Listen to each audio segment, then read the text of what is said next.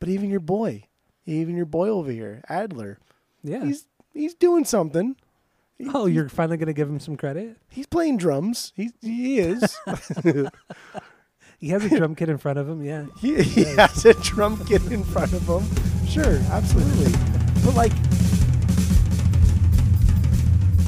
welcome back to Asinine Radio, a weekly podcast where we talk about music, and well, that's pretty much it. So uh, let's go.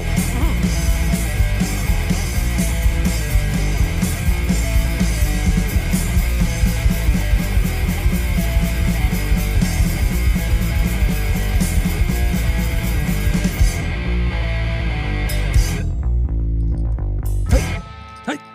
Hey, hey. This is asinine. This is asinine. ugh, fuck. This is Hot this is talking. this is this is this is we, we looping. We, we I gotta get you to do the intro someday because that would be so much fun. Yeah, I would just try do to it get through by fucking first try. Be easy. you would not. All right, this is Asinine Radio. This, is the this weekly this is- music podcast where every week we get into a different album from a different band and we find out all the secrets about it and we let you in on those secrets and we try to have a good time doing it. Uh, my name is Tyler and way out there, hundreds of miles away, is Jeff. Uh, while you're listening, go to Apple Podcasts, go to Spotify, uh, give us five stars. And uh, all the social media is at Asinine Radio. We have a Discord uh, server if you want to join that. Hit us up. We'll send you the link. And we have a phone number if you want to call. Uh, you can leave us a voicemail, shoot us a text, and that phone number is 503 893 5307.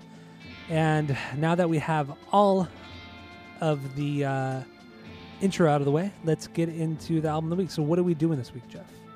We are doing Guns N' Roses' album Appetite for Destruction. Oh,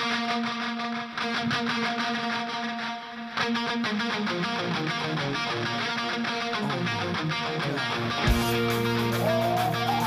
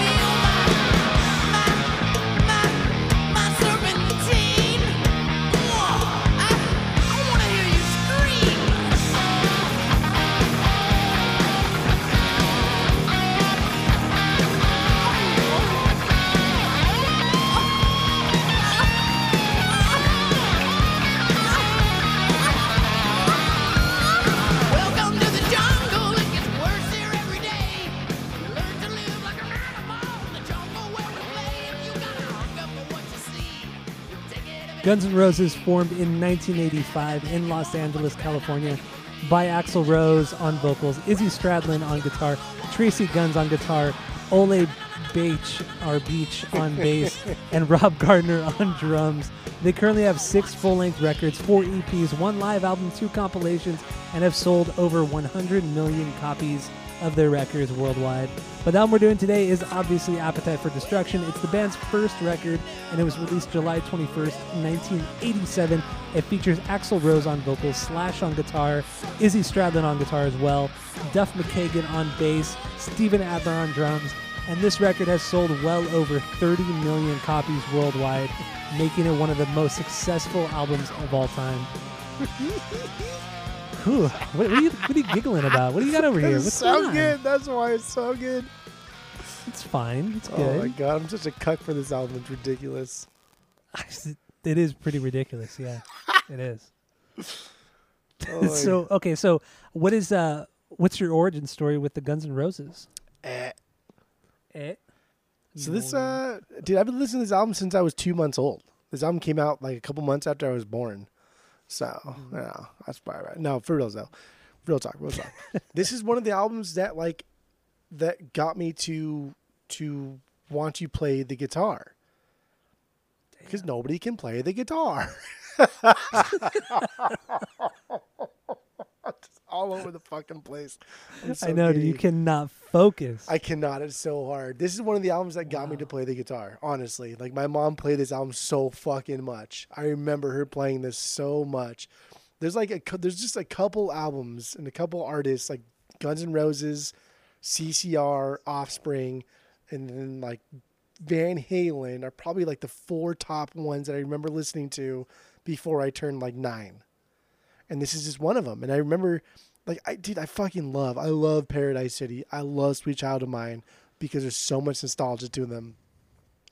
And like, Damn. Okay. like, Eruption made me want to be really good at the guitar. As a as a young child, I thought I want to play the guitar first and foremost to play at camp. I want to play acoustic so I can sing these songs at camp because I'm mimicking what I see adults doing and counselors and stuff. That's what I want to do. But Eruption was what made me think that I want to be like a rock star.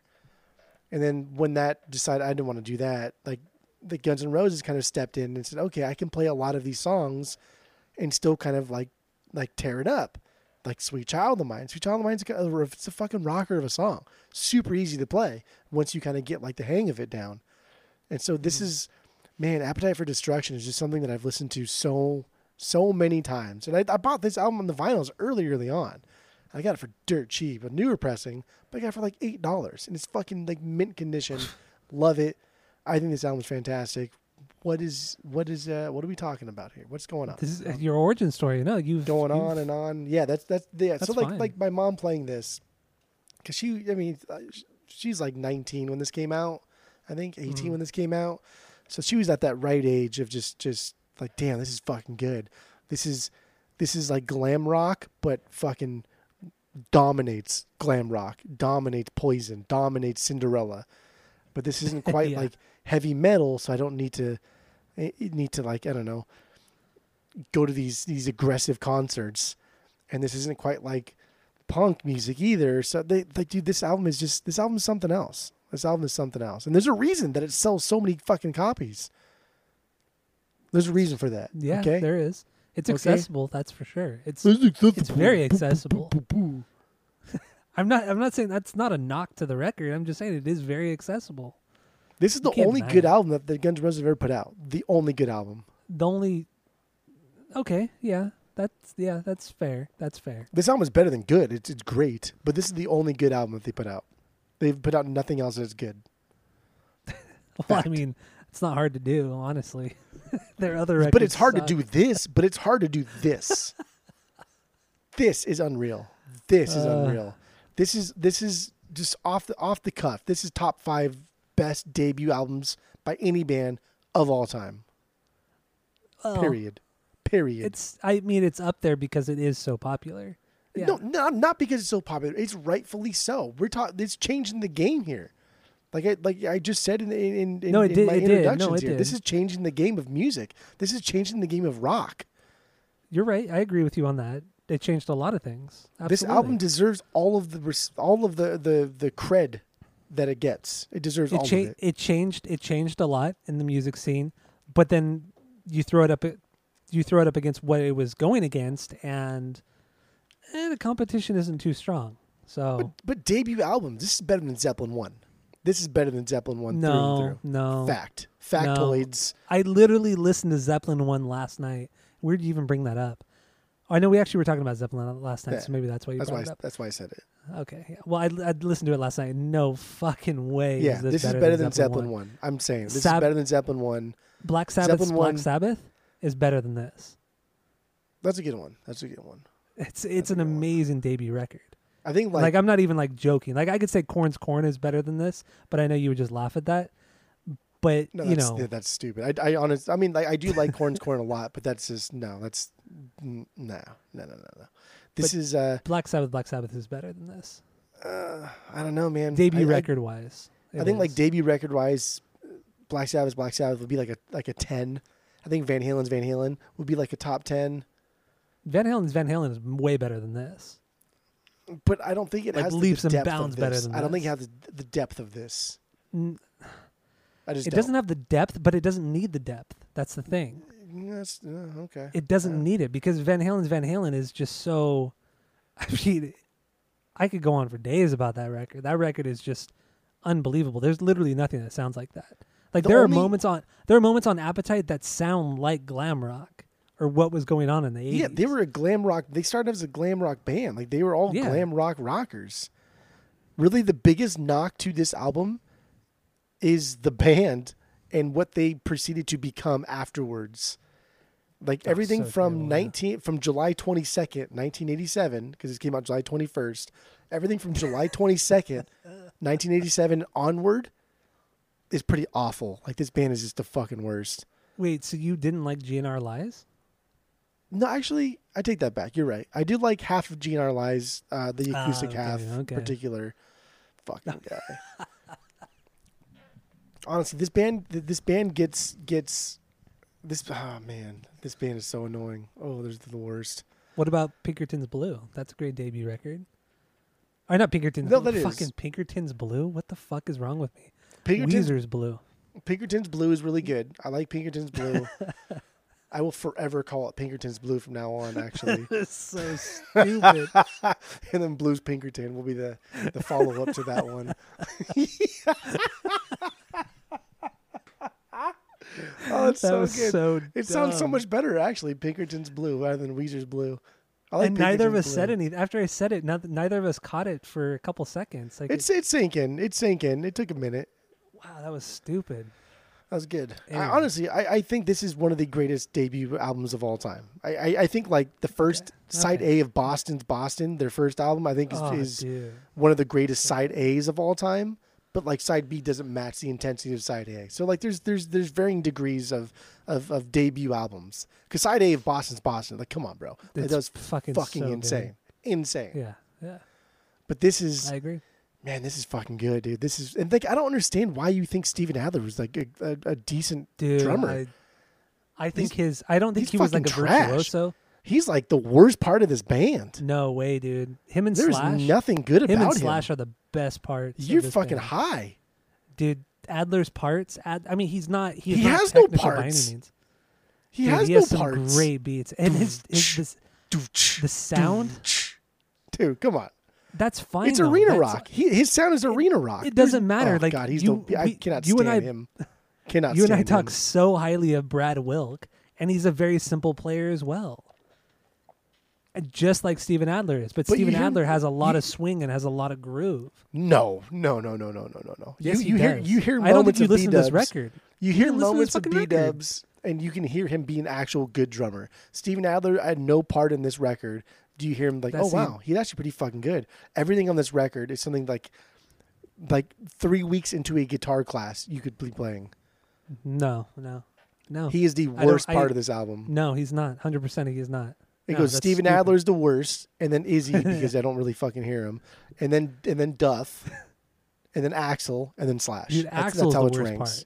That's Axl's stupid. easily the worst part. That's stupid. You just you just hate Axl is the as a worst part. person, and what he's become after this album has come out. No, But he's the worst He's on point in this album. He is on point. He has good moments, but he's not the greatest in the band. No fucking No, he has, way. he has he has he has he has perfect moments. Most of his moments are at least good. He never has bad moments on this album. you're you're too clouded. You're you're, you're too I'm not. you're too clouded by the nostalgia. That's Okay, Yoda, relax over here. Okay, don't fucking true, Jedi though. me, Count Dooku. Okay. Ah, well, you know that's the way it is. It's the way she goes, boys. I knew I knew you're gonna fucking hate this album because you just I didn't you- say I hated it. Just, I'm just not I'm, say I I'm hated it. agitated. I'm irritated. I'm annoyed. I I don't want to be here. I don't want to do this. I don't want to. We should we should talk about Pinkerton's Blue and we call it a day. Oh, Pinkerton's That's all we're Blue is so good. that was so dumb. I can't believe I said that. So good. All right. Um, real quick, my origin story is I don't really have one because I don't remember the first time I ever heard Guns N' Roses. I assume it was probably "Sweet Child of Mine." My mom never listened to to Guns N' Roses. Um, my dad only listened to talk radio, and that's pretty much it. like KFI, that was it. So yeah, I, I, think "Sweet Child of Mine" I probably heard on KROQ, maybe in the late '90s. Never really cared for it that much. I thought you know Slash was cool and the whole image was cool, and uh, outside of that, I just didn't really care. And it wasn't until because we did Appetite for Destruction years ago on the podcast, but in the very old format, and that was the first time I actually heard Appetite in its entirety, and I really dug it. I thought it was a really rad record, and I really hadn't listened to it since then until this week, and and I was very pleasantly surprised, really taking a deep dive into this record. It's a lot more nuanced than I ever really than I ever realized, and I like. I know you don't agree, but Steven Adler, man, he has some great parts. Yeah, they're basic and simple, but they add so much to the sound of the songs. He, he doesn't though. He's like Meg White. Like he's he was just chosen because he can just dumb it down, and then supplement Slash, Axl, and some of Duff's parts. And what's wrong with that? Nothing wrong with that. Doesn't Well, make you're him a good bitching about it. in any way, shape, or form. Like I'm not saying Meg he's White's the most. Am- I'm not you just said he's a top three drummer of all time. That's what you just fucking said. out of your Yes, mouth. better, better than John. Molasses spilling out of your mouth. so yeah, that's my origin story. Not not much, not much there. Uh, so let's get into our initial thoughts on the record. I mean, I guess we already did that. I think So I, I think "Knocking on Heaven's Door" was the first guitar solo that I learned in its entirety when I was a kid. God, what a lame guitar solo to learn.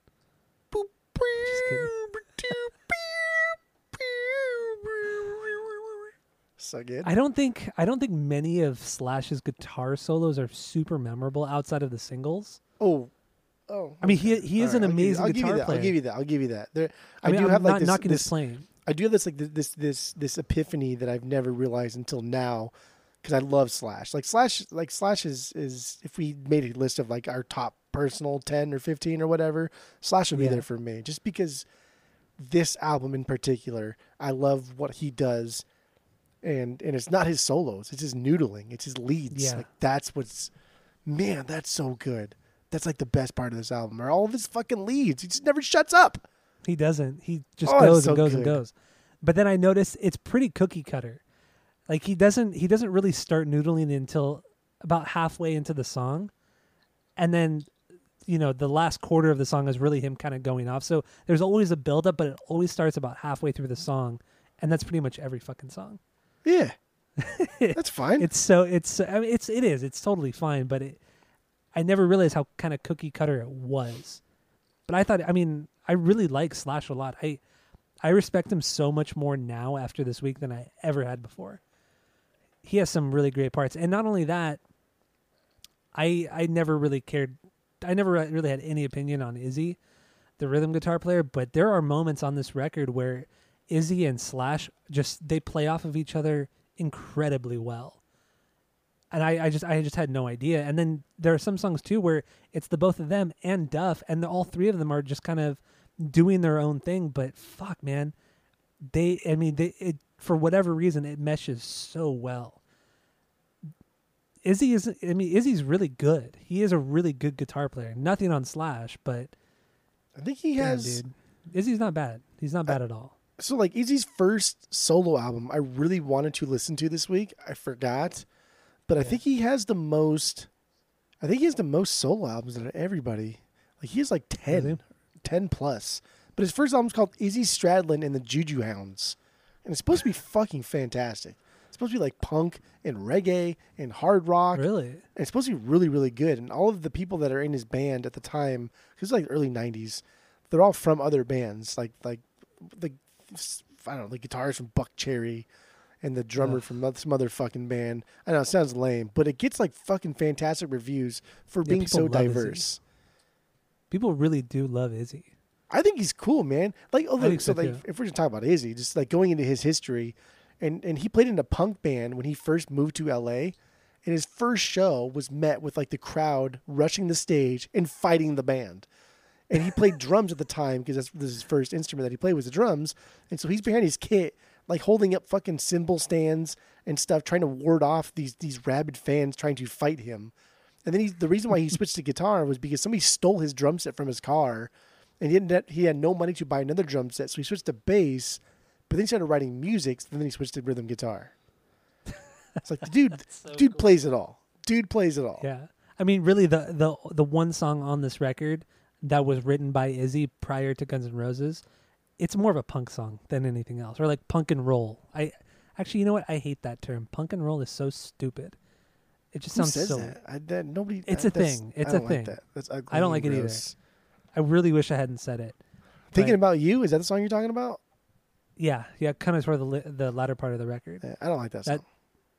I think it's a cool okay song. I think it's, It's a cool song, but it Not is more straightforward and more punk. We'll get into that eventually, I guess. We could we'll touch upon it later. But anyway, Probably your one let's- B. That's fine. it's not my one B. Uh, so, do we have any stinkers on this record? No, not even close. Okay, I have no stinkers either. Surprise, surprise, no stinkers. Surprise, Sweet Child of Mine's on a stinker for you. Uh, it's not.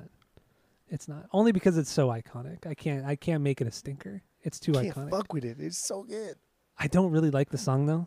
Oh, it's so good. Nobody likes a song. Nobody likes his song. Nobody on earth even likes Slash, that song. even Slash doesn't like the song. yeah, He but he acknowledges. talk shit on it. He says, "Yeah, the song. I don't like it, but eh, it's pretty good." It's uh, That's exactly how I feel about this. Because it's, it's my four B. It's my four B. Oh God, you're such a I cock. I don't even like it, but I mean, come on, come on. It's still pretty good. It's, it's just a well. It's a well crafted song. Okay, whatever. Well, let's. Uh, so since we neither, neither of us have stinkers, we have some okay songs. Uh, let's jump into "Welcome to the Jungle" because we already played it. Yeah, that's your and that's your one B. So So this was the second single they put out. Uh, the first is technically the first single in the U.S., but the second single overall. And they made a video for it. It wasn't successful at first. Uh, it was like a, almost a year before they got any sort of recognition, and nobody wanted to play them on the radio or on MTV. And it was a real like record label push from Geffen Records to get them played on MTV, and it took a long time, and that kind of annoyed me. Kind of annoyed me yeah, that it took so much of a record label push on MTV before they became popular. I mean, they were already popular in the scene, but man, that's a lot of lot of record label overreach right there. there's so much like controversy from this band, from this album, from the artwork, from the lyrics, from Axl, from the partying.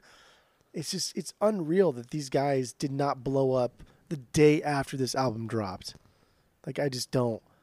What were you fucking doing? 1987. Besides birthing me, I don't know. Like what were And you me. fucking doing? But And, and me, the fuck out of here. And me. Nobody gives a shit. Nobody cares. is this your one B? This is your one B. I know it is. No, it's not my Listen, one. this is your. is You, not. you love this fucking song. I do love this song. I really do love this song. This is my two B. That's my two B also. No, you fucking idiot. You're the worst. Dude, that intro. You're oh the my fucking god, worst. Oh, it's iconic, such a great intro. fucking dope, instant excitement. Oh, perfect And use then of the delay. and then love it. And then the snare drum from Steven Adler, kicking it just that one snare hit into the main riff, fucking so good. Oh my god, just that one snare. That's all you need. That's all you fucking need. You don't, you don't need some crazy fill or anything like that. Just that one snare hit. Perfection. it's it's good. No, that's fantastic. That's why it's my two B. no, the you fucking hate it because you hate Steve. The riffage, come on, the riffage is where it's at. Oh, no, ba-da, yeah, the riff, yeah. Come on, dude. That's that's some It j- it fancy shit right bounces- there. But it simple. bounces so well. It bounces so fucking well. I love it. I love this song. It's a fucking great song. and Axl slays in this song. Like He does. everything, everything he does sounds fantastic here. Like this song is so perfect. Even the na na na parts, they're not that annoying. They could be really annoying, but for some reason he pulls it off. I don't know how he pulls it off, but he does on this song. Like, like, like the problem with this with this album is we know how annoying Axl will become, and so it's hard to like, it's hard to separate, you know, 1988 and onward Axl from just this one album. And if he was like a cool guy, and I don't actually he's not that bad of a guy. The more that I read about him, he's kind of getting like a bad rap. I think. Yeah, But- and I I know Josh Freese because he was in the band for so long. He's come out and said like Axl's not that bad. He's actually a really cool guy, and he's always said, like he's had he's never had anything bad to say about Axl, ever. Neither did uh, Michelle. Michelle Young. I read an interview with Michelle Young when we talked about my Michelle. It's one of my bangers. Yeah, yeah. But she she did an interview too, and she's like, "Yeah, dude, like everybody pegs Ackles as like a total douchebag." And then reading about like his upbringing, I had no idea like his his his early childhood was was rife with with horrible circumstances. Mm-hmm. And uh, I don't know, it, it's it's fine. Welcome to the Jungle is a fantastic song. I love it. I love his voice in it. I love his voice all over this album. I, I just think that that he gets a bad rap because he does get very annoying very fast. The next album, Yeah. fucking live, uh, Guns N' Roses lies, live and lies, and then onward, he's annoying. he is. So it's hard. He really It's hard. It's hard to like to separate the annoying Axl from like when, when this came out and like wow, like he just did the glam rock vocals better than every glam rock band in the '80s. You're totally Straight right. up. Yeah, you're right. And what I what I noticed uh, this week with uh, with his voice, he has like three levels of of of like I don't I'm I'm probably saying this wrong, but like three levels of octaves maybe. He has the he has the low register he does on a couple songs. Like the second song was a, "It's So Easy." It's Yeah. very very low, but then you know "Welcome to the Jungle" he sings in a more in a higher much higher register. But then there are some songs where he sings in a very kind of mid range tone, and I was I was kind of blown away by it. Yeah. I didn't realize he had. I never realized how much range he actually had as a vocalist, and uh, I don't know. This this album kind of really it really shows that in in in an exciting way, unlike the ballad albums after this. But yeah, it's good, man. Welcome to the jungle. Solid stuff, and I- I think structurally too. I, I it just it flows so well, right? There's no there's no downtime in the song. Uh, there's some like cleaner guitars, but it they're necessary to build back up into the big heavy choruses or into the solo. It's so it's so well done, and the use of the cowbell by Steven Adler, I think, Oh is yeah. killer, man. That's that's that's one of the few parts in the album that really stand out as like, oh wow, the drummer is doing something unique, He's doing something fun. he actually uses the cowbell quite a bit on this record. But it's never It's never buried. annoying. Yeah, but it, it's it's never it's it's never on its own. It's, it's never as like a transition. It's never as like a lead part for the drummer. It's always buried. Yeah. And also I I was really impressed by not only his drum tone, everything about his drums I think sounded really great. Uh but also the his ride cymbal. I don't know what kind of ride cymbal he was using, but god damn did that fucking thing sound so crisp. Whether he was hitting like the bell part of that or just like the the, the wider part of that symbol, but it was so clean and smooth sounding. I dude his the drum tones on this record are amazing and reading more about it, it he he recorded this this entire record in 6 days. And to get that kind of tone and just to really kind of n- knuckle down do and just really He doesn't do anything. but it doesn't okay, okay that doesn't matter. he just comes in, and lays down the same fucking beat for every But it doesn't matter. twelve songs. It's But then when- boring. In the context of it all, I mean, this the recording of this record was also very frustrating because Axl Rose was such a bitch about it, where to where he literally had he recorded every single line separately, and then they had to go in and splice it by hand with a razor blade, all of his vocal tracks, so it made sense. Like that, dude, it's so fucking annoying. it's so it's so, and you know he probably just did it to be an ass. I mean, we got to like, dude, they were like twenty one. They were 21. It's- okay, it doesn't. It's no excuse. But they're so immature. They're so fucking immature. These guys are just they want to be a band so they can party. They don't want to be a band so they can like you know, reinvent the music wheel here. They don't want to be a band so they can live in infamy forever. They want they want to be bands so they can fucking party. And so this is I don't know, this mm-hmm. is this is what it comes down to.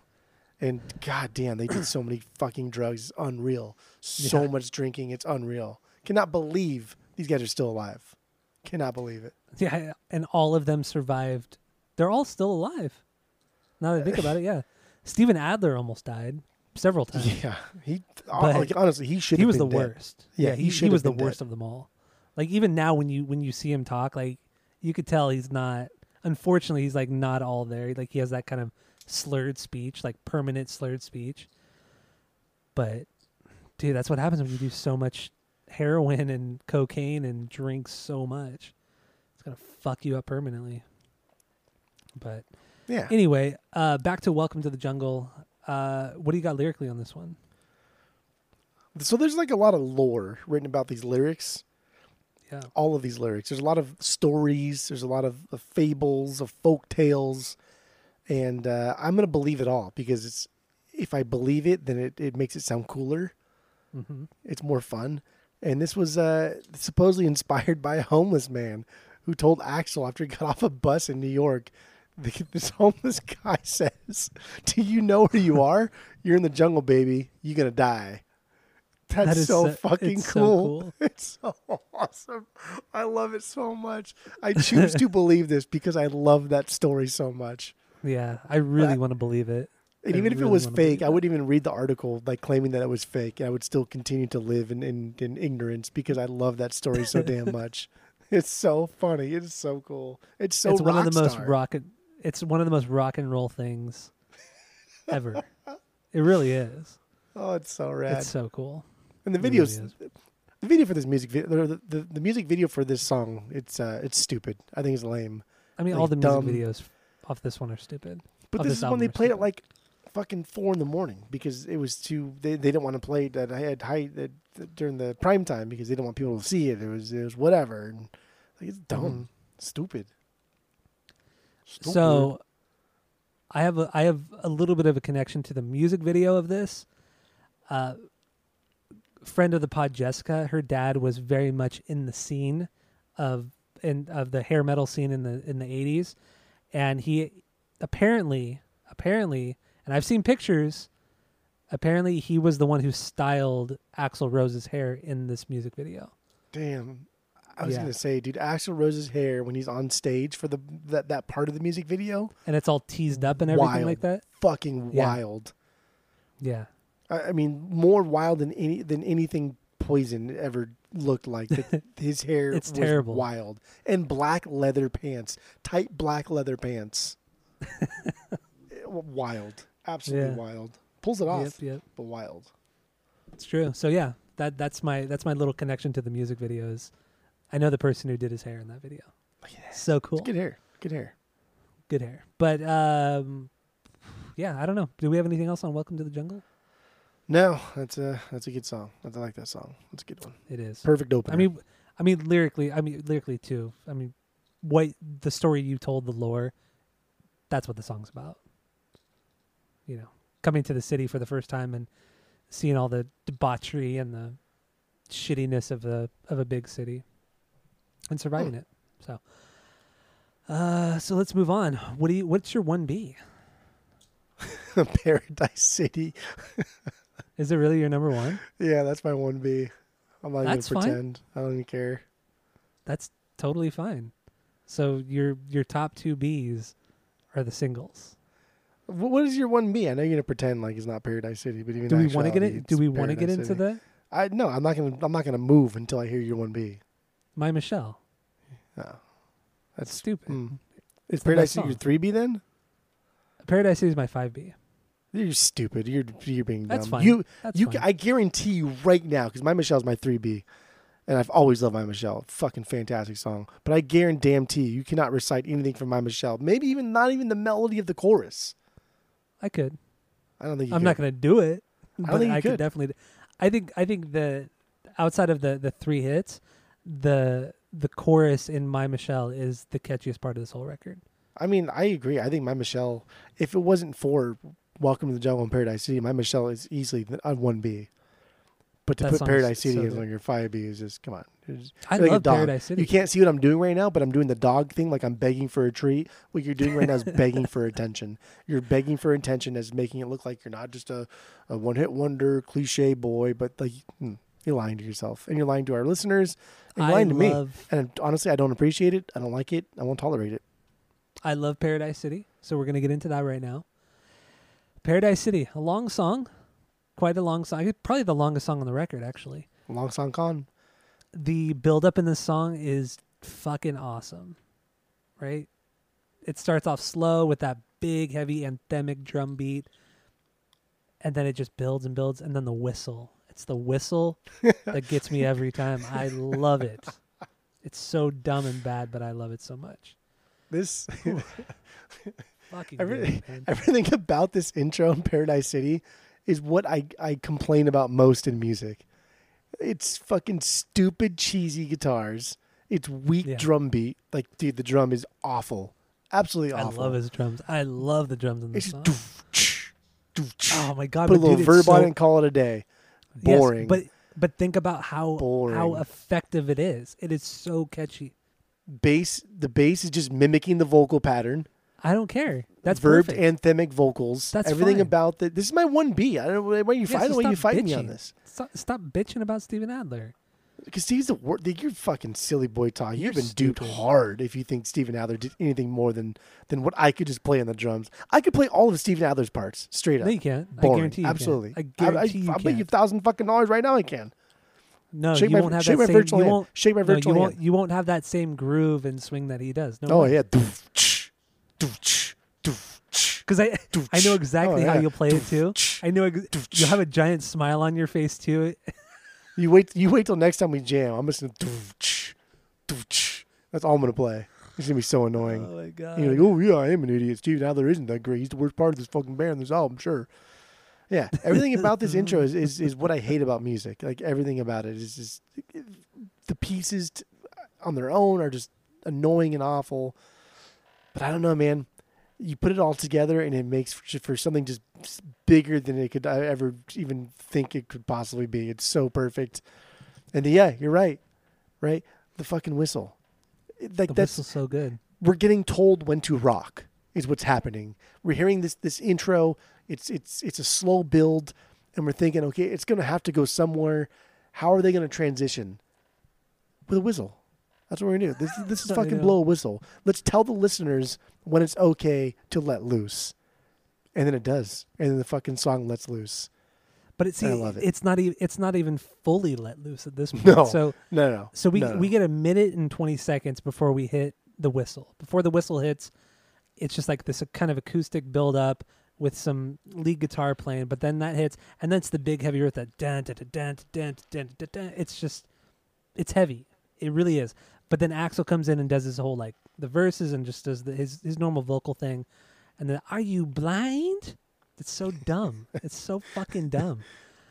Oh man! But then it, you, it's not until like around four minutes and forty seconds where the real good stuff starts to happen, where it it's pretty much just Axl saying just repeating the same thing over and over again, but it's more of like an improv thing, and everybody's just kind of going crazy, especially Slash. He's just fucking ripping it. This is the one song where he rips it up the most, and he's just doing sh- just wanking for the sake of wanking. Like there's no real guitar lead. It's just him fucking going crazy, like doing all the sweeping on the guitar. Like he's fucking nuts.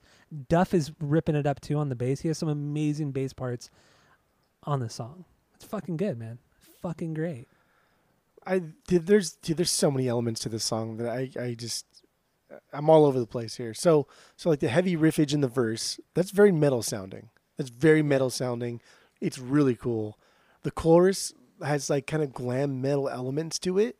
While I'm not hundred percent on board with Axl's vocals on the bridge part, that's so far away. Eh, I could do without it. But like I like I like what Slash is doing. I like what Slash is doing. The doo-doo-doo-doo-doo, like the little high parts there, the, the Yeah, high yeah. leads. That's so fucking cool. And like it all leads to the last like real chorus before we double time. And the song just sort of falls apart before the double time. And this is the only time in the album that I like Adler. Adler's doing this Bonham thing where he's just like doo doo doo doo doo doo. Only part of the album that I really really love what he's doing on the drums. And then Axl's just going on and on and on and on. And then yeah, dude, we get into the double time part, and it's legit some of the coolest two minutes in all of music. I don't even care. It's I, I love everything about It's it. so it's cool, so man. It's so fucking cool. Axl's holding it all together. Slash is completely off the rails, doing where the fuck he wants. Duff and Adler are just really grooving with each other and playing off of it. Izzy's just like trying to like, okay, I'm gonna try and just hold Axl in and give him a, like a, a a solid like guitar beat to like to to to sing along to, but I'm also gonna Mm-hmm. make sure that Slash knows where he's going. And it's just it's so chaotic. It's so insane. And you're right, man. Duff has some really, really, really rad bass parts in this song. Slash has perfect crazy sweeps. They're perfect sweeps. Perfect arpeggios. Perfect. I've never heard him play like that before. It's never heard him play like that before. believable. It's a tiring listen because of how great Yeah. it is. It really is. And I'm like, I, I even, dude, as soon as I heard it again this week, I said, I'm going to add it to my list of things. I don't have a list of things like this, but I'm going to add it to a list of things that I wish I would have been, been there the first time they dropped it live. And I was kind of researching it. And the first time that I read that they performed this song live for the first time was at the Troubadour on October Oh. 10th, 1985. Oh fuck! Two years before Two this album came years out. before this album came out. Was they were 20 the years old. at the time? Yeah, they were 20 years old. Fuck. 20 year olds. Come on, the, tr- the fucking. Troubadour. The Troubadour's like Yeah. a, not even that big of a venue in LA. It's so tiny. Yeah. Oh man, love the fuck me, I'd there. die. I'd fucking die. I don't even care. God damn, the song is so good. I think the Troubadour is probably my favorite venue in LA. Maybe the Whisky. I I really really really like the Troubadour. I did. Man, too. I don't know, mean, dude. Like all these all these LA venues are so fucking Yeah. cool. It's really a toss up between the Whisky and Troubadour. Both of those venues are they're so cool. They're so iconic. So much history. I hate, I hate like like like being one of those people that say because because you know I hate doing it is because Ryan does it in the office when he talks about being in New York. He's oh you just have to be there. You have to feel the energy. Like it's so annoying. And people are It like that. really but walking into the Viper, walking walking into the Roxy, the Troubadour, all of these venues, honestly, it is like a vibe. It is a when you walk in there, you just think of like who graced this stage. Listen to Van Van Halen, Halen. play, un, like nobody knew who the fuck they were. And here's Eddie Van Halen Yeah. in his damn near teens, shredding on the guitar. Here's Slash and, and and boys playing Paradise City for the first time when they're 20 years old. Dude, fuck me, I'd die. Ridiculous. I'd I die. think even throwing it back, I did Zeppelin ever play smaller the smaller clubs in LA back in the day? I don't think they did, but maybe. Maybe not. The, no, I don't think so. I think I think they stuck to No. like like the big the big. Yeah, I think they were already too big. By the time they came to the U.S., they might have been too big. Fucking crazy. Mm. man. Yeah, man, I can't. I, I can't even imagine. I, I I do not. I cannot sing the praises of Paradise City enough because I think it's a perfect song. I think it has a lot of a lot of elements that I think are just are just cheesy and dumb. But that's only because songs now are replicating what Paradise City already perfected. Yeah, yeah. it's fucking mm. great, man. Should we play a little bit of Paradise City? Dude, I got that's only half my notes. I haven't even d- dove into the lore of the lyrics, the lyrics in themselves. what do you want to do? All about do? everything. I, wh- whatever you want to do. No, this is your pod. What do you want to do? Should we play it? Get into the lyrics and the lore? Yeah, you should play at least the beginning part because that's like the Just the worst part. beginning? Yeah, just play the beginning Why? because I was gonna play it like at the when it got when it picked up, like in the four minute mark. Damn, you're I don't know. If they, I, I don't know if they deserve to hear that. What about the 'Cause if whistle? you if you know, you know. If you know, you know. If you don't know, then you don't true. deserve to know. To be honest, you don't. Okay, let's just play it from the beginning then. So here it is, uh, Paradise City from Guns N' Roses.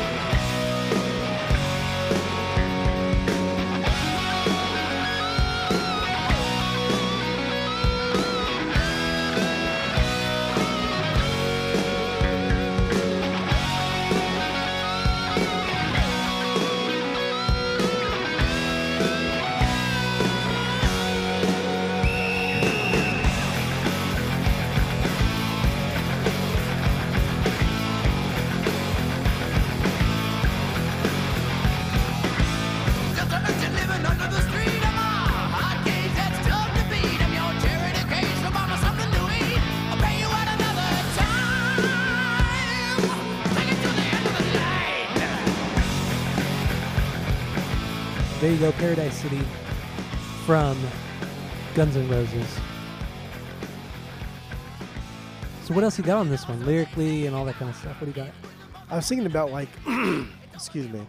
Thinking in your mind. I was thinking in my mind that the intro is, is pretty lame, but like like when you said like you only want to play the intro, right? I was like, you know what? If you don't if you don't love me at my worst, you don't deserve me at my best. So Okay. Okay, that should be on the uh, no no list because people. I, people I was thinking that annoying. too. Yeah, I really but, don't like that. But it's so true on this. If you if God, if you can't get through the intro, you don't deserve the outro. You just don't. You fucking don't. And the intro's not bad. Like no, even if it if even if you just cut it before the whistle, Slash's leads the do do do do do do do. Like don't forget, dude. Slash is like a, a, a fucking. Besides Zakk Wylde, like the, the only person that comes to mind like Slash is a, is a master at the pinch harmonics. He throws them in He so really at it, subtly, yeah. so fucking good at it but he doesn't he doesn't he doesn't overstay its welcome. He They're doesn't subtle, rely on it. they're like quick. Zakk Wylde does. Ex- yeah, exactly. Does not rely on it.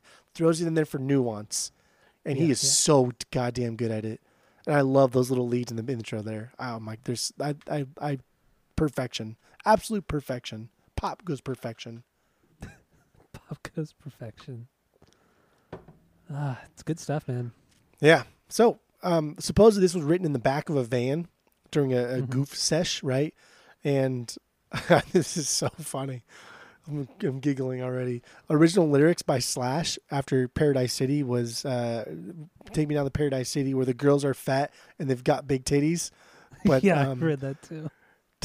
did you did you giggle when you read that? I did. It's so stupid, It's so childish. and then and then like it got scratched for obvious reasons because that's not gonna make them famous in, in longevity terms.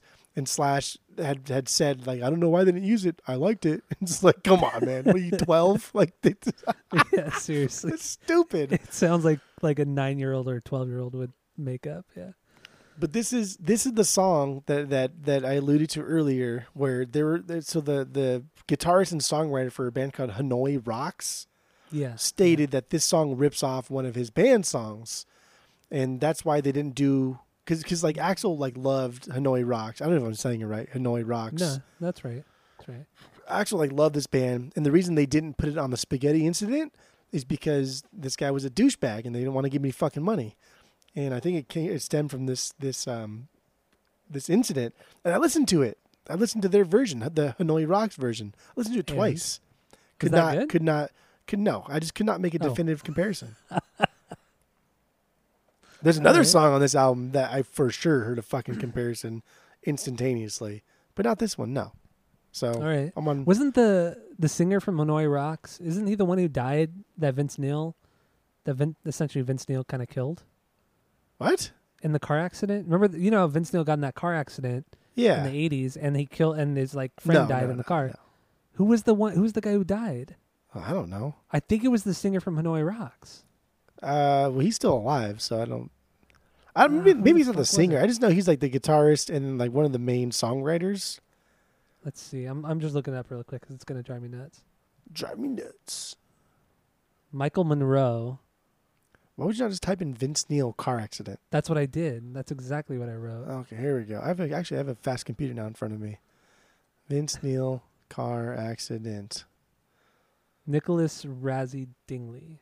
I was just looking at that. Yep, that's the singer for Hanoi Rocks. I told was you. the singer? No, he was the drummer. No, drummer. He was drummer. a drummer. Yeah, he was the drummer. Yeah, yeah. There we go. yeah. Not the singer. The drummer for Hanoi Rocks. That was in Not 1984. Damn. 19, 1984. It's five. Anyway, anyway, back to yeah, I, I I cannot make a definitive statement between the two, so that's pretty uh, that's pretty weak. Weak, but um, I don't know. There's there's the, this song is actually kind of like a deeper and cooler song than I ever thought. There's there's some there's some pretty dope things going on here. Axl talking about Paradise City and kind of playing off the idea of like having your cake and eating it too, right? Like their Mhm. their fame is starting to gain traction. but they're re- they're realizing like their semi ghetto roots will be washed away with fame and superficial lifestyles, and they're still struggling with that as people in their early twenties. I think that's kind of cool.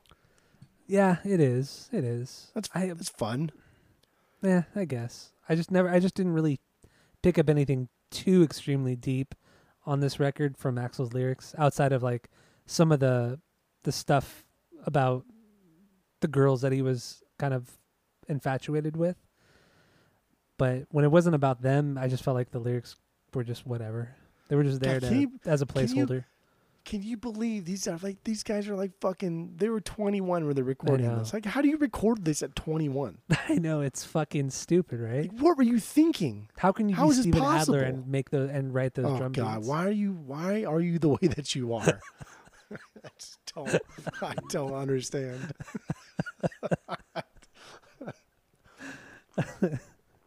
oh boy. Fuck, dude, they were like 22, 21, 22, and Steven Adler almost died. Like he was that bad of an alcoholic drug addict where he almost fucking died. Like I, they I just, just- like- I can't even ma- imagine being that young and on that close and being that close to death. It had to have been like we drank a lot when we were 21, 22, But 23, like 24. But like, I felt like we drank a lot. Like there were multiple nights a week where we drank so much like we are barfing. Well, for the most of it, you only barfed once, I've We all never. saw it. I, I don't. I no. I Oh. did not. we all I saw you barf barf. in a sink, but that's fine. I did not barf in the sink. But yeah, we drank a lot. And I just I, I think like how much did they fucking drink? But then you watch like like some of these guys from from like W.A.S.P. or these other stupid fucking bands and they're like drinking straight from the bottle. They're drinking like Jack, a bottle of Jack a night. A night. Yeah, Just to just before they even go on stage. that's just to get warmed up. That's not even. a bottle. I, dude, especially now, I can't even ima- I can't even drink more than like three three cocktails. You know, three Jack and Cokes. Let's just say that. Like any more Jack than that, I'm feeling. Dude, I, I I rarely drink liquor anymore, but dude, drinking more than like three or four cocktails, man, just fucks me up Yeah. hardcore. But yeah, a whole bottle of Jack. Even back then, even drinking half a half a fifth of Jack, dude, it would fuck us up immensely. We could do it, but we would be fucking dead. We we would pregame with out. a Four Loko and then continue to drink all night until like two in the morning, and then more often than Oh, not go back to the condo or the house or Oh, wherever yeah. And keep drinking until like three, four, Five sometimes. five sometimes. We would drink till the sun came up. Like we drink that. a lot, but We did. I never thought that like it was affecting my health. So like, uh, how much do they fucking drink? Like at some point, your body literally just shuts down. No, like when you're really really tired, you like you can't you can't force yourself to stay awake because at some point you will just fall asleep. You Well, can't like mean- you can't hold your breath to like kill yourself, right? Because at some point you'll Yeah. just like pass out. Like your body will just shut down at some point. At one point, if Well, your that's- body's like, that's we're, why they're- done, bro. We're done. Well, that that's why they're they're not only drinking, but they're they're snorting coke on top of it That's to keep them up. And That's then true. who knows what kind of pills they're taking? They could be taking speed or anything just to stay up, but to counteract the depressant of the alcohol or the depressant of the heroin Fuck, or whatever man. else they're doing. It's just the the constant like they're just trying to keep that balance, so they're they're just fighting the the downers with the uppers. It's fucking nuts, dude. It is. Yeah, it's it's sad. It's it's, It's sad. something we never experienced personally with ourselves, but We just, I mean, like we we we could have. We just chose not to because hmm that's psychotic. yeah, yeah. It's straight up, Made it's more sense. Fucking insane. it's just like, dude, that's that does not sound fun to me. Uh, yeah, so, that was what- my one B. Paradise. No, I'm, I'm. That's it. That's all. Paradise is my one B. Fucking shit, dude. Fucking shit. So Mhm. let's get into uh let's get into my one B, and that's my Michelle. Mm-hmm. This is your three B, right? That's my three B. Oh man, this is uh this is a real standout. That that chorus is extremely catchy, and I don't know if it's is it is it um like a like a weird time signature, or is it just, or am I crazy? No, I think it's. I, I don't think anything Does it switch is does it switch from like a four four to to a three four? I don't know. It, it just No it's so weird. No it way, just- Steven Adler can do a waltz. No way. Oh, you could do it. Nah, he's trash. You're the worst. Garbage. You're the fucking worst. Garbage. Oh man, this is a great song, man. Um, yeah. Dude, So- getting both guitars involved, like with the with the intro, yeah. banger. Well, Love it. so I, I don't think the guitars on this song are particularly they're not outrageous they're not they're not doing anything crazy it's not the typical slash of him kind of doing the wanking or the, the the crazy leads but they're they're more subdued but then the way that they intertwine with duff's bass playing in this song i think is is amazing like the the songwriting in the song i think is top top notch because of that because they're all just playing so well with one another and everything is just so just so on beat and so perfect together. I, I love I love it. I think the song is fucking amazing. And like I Have said, you- it's so super catchy. Like be, before this week, because you said you haven't listened to this album in a long time Yeah. until we did the album the first time in the pod, and then before that, it's been a while too. Do you remember this song? Yeah, yeah, yeah. This song This song was This song- huge. This this yeah. is like one of their. This is like a fan favorite. Like this is a massive song. This It's song so is so. It fucking good. I mean, outside of the singles, the songs I really remembered were this one and Mr. Brownstone. Those are the two big ones that I remembered outside of that. Oh, and Night Train. Night Train was another one. Ah, Night But- Train. Uh, but yeah, My Michelle. And throughout this entire song, Axl just sounds pissed. Like he just he sings in the, in his more higher register, uh, but he just he's more of like it's almost like a scream throughout the entire song. It's killer. It's super. Do killer. so? Oh, so you like Axl's vocals in this album, in this song? Yes, I do. Because this is this is my favorite vocal performance on the album by Axl. Like this is my favorite thing that he does. Because I think when he when he does the chorus, I think he's better when he just does noises like the well well well parts.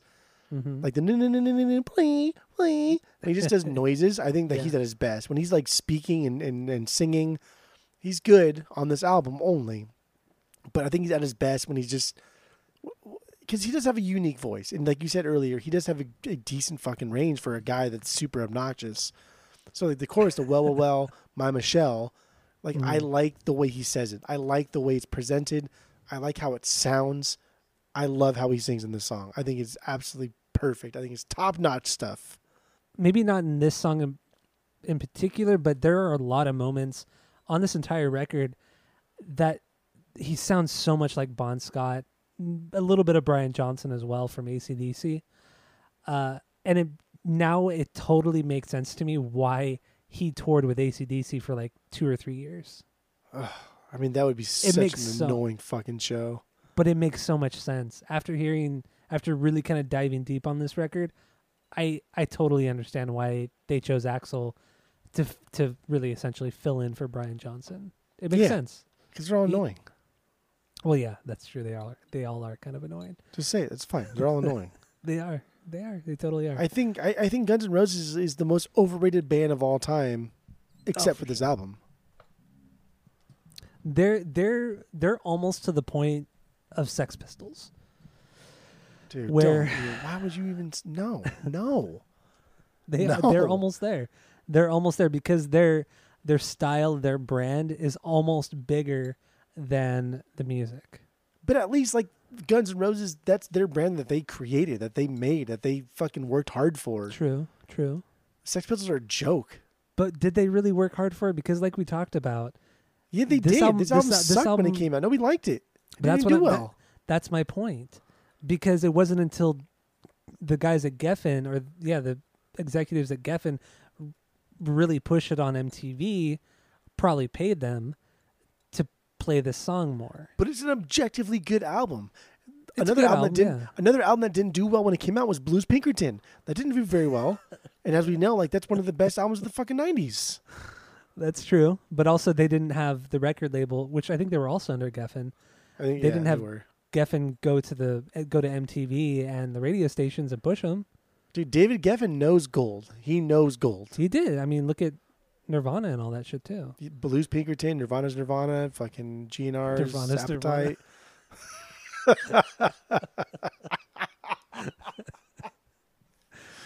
Oh God.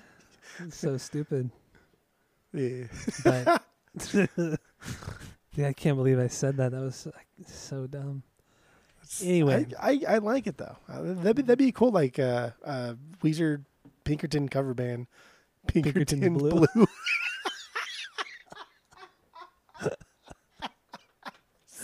Oh, it's a, so good. I'm such a dumbass. It's so dumb. fucking good. Pinkerton's Blue. I love that so much. I'm gonna get that tattooed on me one day. I like that so much. It's so good.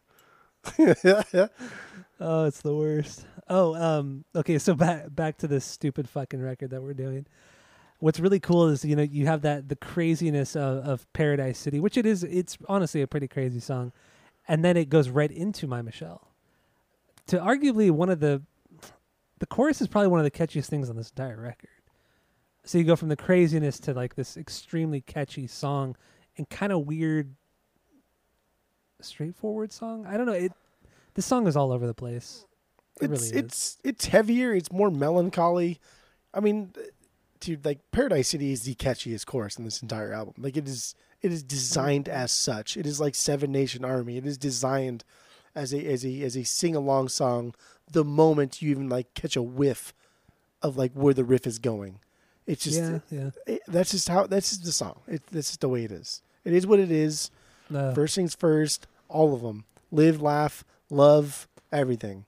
Okay, but my Michelle, my Michelle like takes takes the momentum of Paradise City because Paradise City I think ends tra- side A on the vinyl, right? Side- I, yeah, I don't know. I don't have it on. Paradise, Paradise. I'm looking at it right now. Paradise City ends side A of the vinyls because I have two That of makes them, sense. and then my Michelle starts it. So you like, Wait, you have two way- copies of Appetite? yeah, I might I might play copy, my my put on the wall copy. Are you serious? No, I just have one copy. I was gonna say, give me a fucking copy or something. I think at some point, like I've, I've, I, I came across Appetite for like cheap in the wild, and you were like, "No, I'm good." Yeah, I turned Boo. it down. Boo. I hate I did. Guns N' Roses. Boo. I don't hate them, but I would. I mean, vinyl wise, I would. I'd buy this God, for twenty so bucks. Stupid. This is. I'd buy it for twenty, and then twenty-two on a good day. this is an album that's just one of those albums that like, I mean, I don't have a great setup, but just like sonically, it sounds fucking great on my on my setup that I have on my dinky little bookshelf speakers on my decent turntable. This is just sonically a really really well produced album that everybody shines when they want to. Everybody Yeah. comes through, and we haven't talked about "What Sweet Child of Mine" yet because that's that's that song. I guess we'll get to that when I get to it. Third third things 3rd We'll we'll get to that when I get to it. There, there's Fourth- a good one that should go on four. the no- Yeah, that's a four. That should go on the 4B. no no So list. fourth things fourth. Okay, fourth things fourth. Out of control here, just fucking flying off the rails. this is this is a tough one. God damn. Ooh, Pinkerton's Blue. Okay, so Pinkerton's uh, Blue. My Michelle. Lyrics. You want to get into lyrics? We want to do? Let, let, let's play a little bit of it and then we'll get into the lyrics and then probably move on. bit of it. So here it is, My Michelle from uh, Guns N' Roses.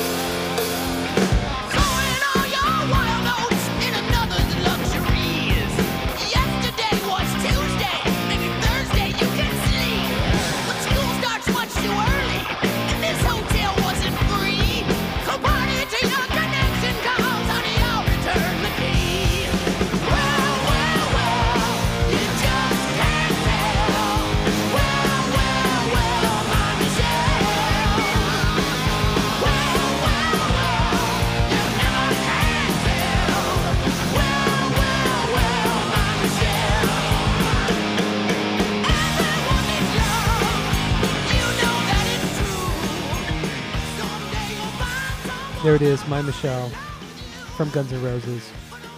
The best song on the record. Without a doubt. All right, so what do we got lyrically on this one? What do you got? This um, this was uh, it was it was written about a friend of the band who had mentioned she was someone would like write a song about her. Her name was Michelle. So they did. Axl did, and at first the song came out like way sappy and kind of lame. So Axl redid it and just kind of spoke the truth about who he knew Michelle was, and it came out like really, really like fucking great. It came out hard hitting and it came out kind of like sad and depressing, but also aggressive. And then yeah, yeah. I was reading like an interview with Michelle that a fucking rock website did. I can't remember what the name was. Probably Hit 2014. No, it was something I never heard of before. But then, like, Okay. there was another Reddit like thread that was going back to it, and like an Instagram post from. uh, It was, it was a lot of things were were confirming that this was the real Michelle, and she kind of like gave like a, a she said she shed light on the situation, and she was a hard drug user, like very very hard drug user, came from a broken home. Mom died by ODing on pills, and then her dad, which which well, he wasn't in like the porno industry like per se. He just sold like videos, and so Oh, like the okay. song kind of like I don't know hyperbolizes his involvement in the porno industry. But she was for sure like really really fucked up on drugs constantly, constantly high. And so when the interviewer was asking her questions like, "Hey, how did you feel when the song first came out? Did you read like the first draft of it?" Her responses were like, "You know, it's embarrassing to say, but like I was, I was high. I was fucked up the entire time." But then like the lyric the lyric that that Axl wrote that says "Now you're clean and so discreet, I won't say a word." That was in mm-hmm. direct reference to Michelle finally getting clean and sober and checking herself into a program, but then seeing Axl at a party and partying with the same because she grew up. Michelle grew up with with Slash, and then eventually met Axl through Slash, and so so she's clean and sober for for many months. Sees Axl at a party, they hang out. She starts using again, and she tells Axl. She asks him not to tell anyone because she was embarrassed, and that's where that lyric came from. I would just that was so cool because I don't know. Mm-hmm. Axl's a douche, right? We think Axl's an asshole, but that's kind of yeah. cool. I don't know. I thought that was rad. I He was kind of. I mean, when Dude, you kind of think about it though, up upbringing though. Like he's so mentally fucked in his head. Like he has so many problems that he's dealing with throughout the rest of his life. He will be dealing with these problems. Yeah, and and yeah. and Sweet Child of Mine. Like I mean, lyrically, that's a fucking weird one for me that I never thought about. But my but my Michelle, like like Axl, and then Michelle would say that Axl used to call her because she was like the the person Axl would call most when when singing a song, either like during this time or before this time came out, he would call Michelle and he would just kind of like like clap his hands for the beat and then sing her a song that he's writing. So she heard all of these songs before they were finalized and put on the album because Axl like rad. confided in her. And Yeah. and this is just some girl. And then at some point she decided that she's completely done with drugs, kind of like cut off ties to all the band and everything and, and started a life and now she's happy and whatever. But it's just like, damn, man, like this I don't know. This song is really good. This song is so good. And this is the I thought this was like the deepest song purposefully on the album. I think so too. I, I think this is, I think this is the mo the deepest. I don't want to say heartfelt, but I guess emotional would would be the best way to put it. But I feel like this is more like a sympathetic view on her, not really. I don't know. I just feel like more of it like he he feels like a sort of sympathy toward her Yeah. uh, in the lyrics for sure. on the song. But what what do I know? What the fuck do I know? We know everything. Well, I know everything. You know nothing because Well, I actually know. I actually know more than you, but I play it off like I don't because I don't want to make you feel bad. You don't know more than me in I- any facet of, of life. I I absolutely know more than you. I like I said, I don't want to make you feel bad, That so I play it a little bit stupid. That you know less than me. Well, that's wrong. That's what stupid. this say. is like a Dwight and That's what Michael stupid Scott people fight. say. Like just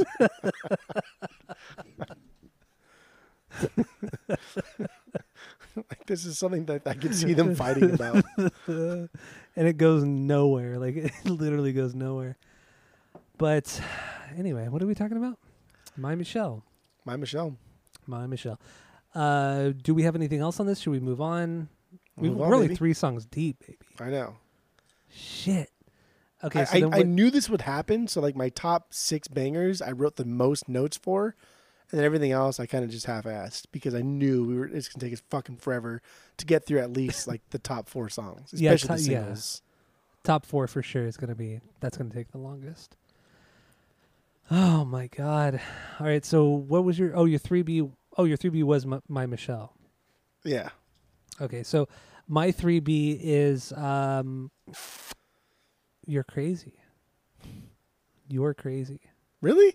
Yeah, that's my three B. I I felt like this song, like I said, I hate I hate punk and roll. I think that's the stupidest thing to say, but it's the best combination of like the rock and roll and the mo. It, this is honestly the most punk song on the whole record. It has this aggressiveness, but it's still so groovy. Because of Steven Adler, he has that fucking groove. He has that swing. I hmm. love it, and even though he's such a swingy, swingy guitar player, drummer, he can still drive a song so well, and this is one of the those instances. He he Hmm. just fucking he kills it on. I honestly, as I, from a songwriting perspective, Adler fucking kills it on this song. Hmm. So Hmm. I don't know. What do you think? Do you do you, do you hear all those like uh, a condescending? Hmm. yeah, no, I, I know exactly what you're doing. Yeah. Perfect. Yeah. Does this is, does this e- one even sit as a banger for you? No. That, no. I Not even so. close. This is the lowest B I have. Are you serious? I think this is the weakest song on the album. I think this is complete filler. Wow. This is complete filler. We're, I mean, come on, we're, we're we're coming off "Sweet Child of Mine," so you gotta either throw something memorable or you gotta throw a filler. And I think they threw something filler. But see, we but in this part of the record, you needed a song like this. You needed something more straightforward, because everything, a lot of the songs on this record are are meant to be so big and anthemic and and I guess legendary. You In have some Rocket. Queen after after "Sweet Child of Mine." Rocket Queen's a fucking banger of a song. It's no, a it's fantastic not. It's song. not. Rocket Queen is not a banger. That's not a banger, dude. Okay. It's not a banger. I I just I love the simplicity of the of you're crazy, uh, and I I think that the guitar tone they kind of they kind of, I mean the guitar tone on this entire record is awesome, but they really kind of made it a little bit crunchier on this song on this particular song, and fuck man, it's I think I think it's great. It's great, and the guitar solos aren't overly wanky. They're short and sweet, and that's kind of what we needed on this part of the record. It's not like I said, you got to bring it down a little bit, and this does a great job of doing of bringing it down, but still absolutely killing it. I think I think this is a great record or much, great song. Much much like Axl says in the song, "You're fucking crazy," because it's not a banger. All right, well let's move on. What do you got for your four B? I mean, you you're you're passionate about this, baby. No, boy. we don't have to. No, no, you hate this. I mean, I I touched upon it. We don't need to talk about it anymore. So I do think this is the weakest song on the album, yeah, but that's fine. fucking stupid. I mean, we're not. Queen is really not a gonna- banger for you. Yeah, Rocket Queen my nine B. I mean, it's a good song, but damn, dude, it is not a banger. It's it's it's an, it's a nine B. It's it's good. It's good. Okay, all right. It's good. It's good. So, what do you got for your four or your yeah your four B? Sweet child of mine, baby. Oh, God, here we go. Here we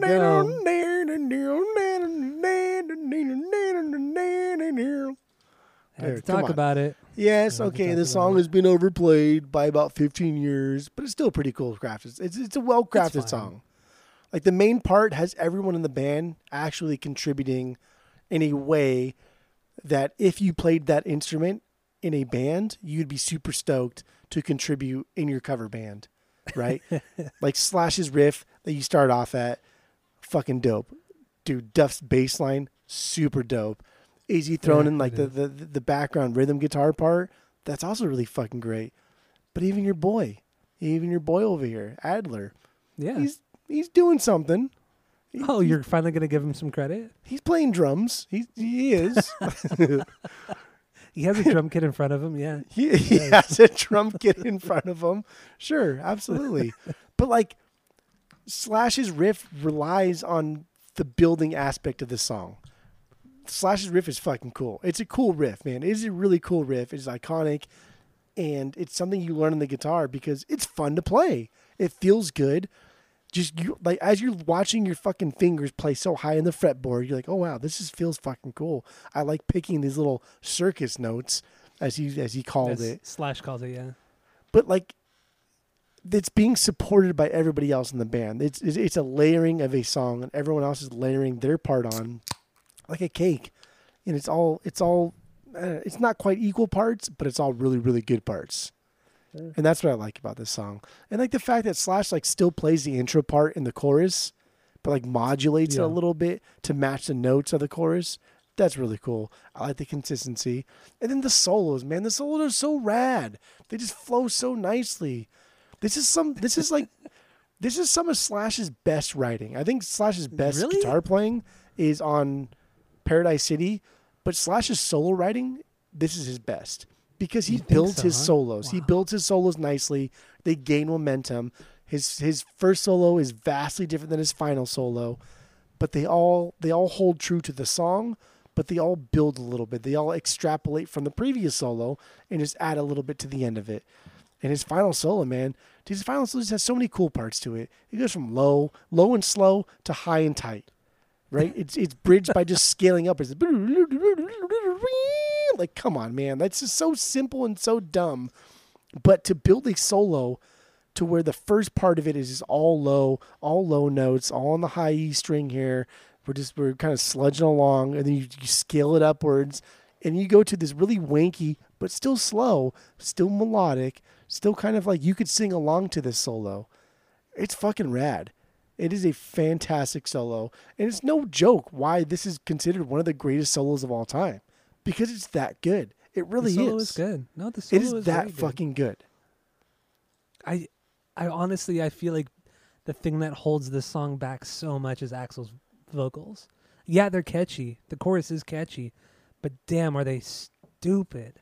Because like it, like my biggest issues with Axl and this band are the ballads. Like their their ballads suck, or at least Axl's part of the ballads are terrible, and this this is not an exception. Like he's not a good ballad vocalist. I don't think so at all. He, he's obnoxious beyond belief, and it and it takes away from so much of the song. Because I agree, I love, I love Izzy's like clean parts when when when Slash is doing his his his thing. You know, Izzy's kind of just playing those chords and just kind of being there as just kind of a backup guy. Just that's what he is, and and it, it's so it's so effective and.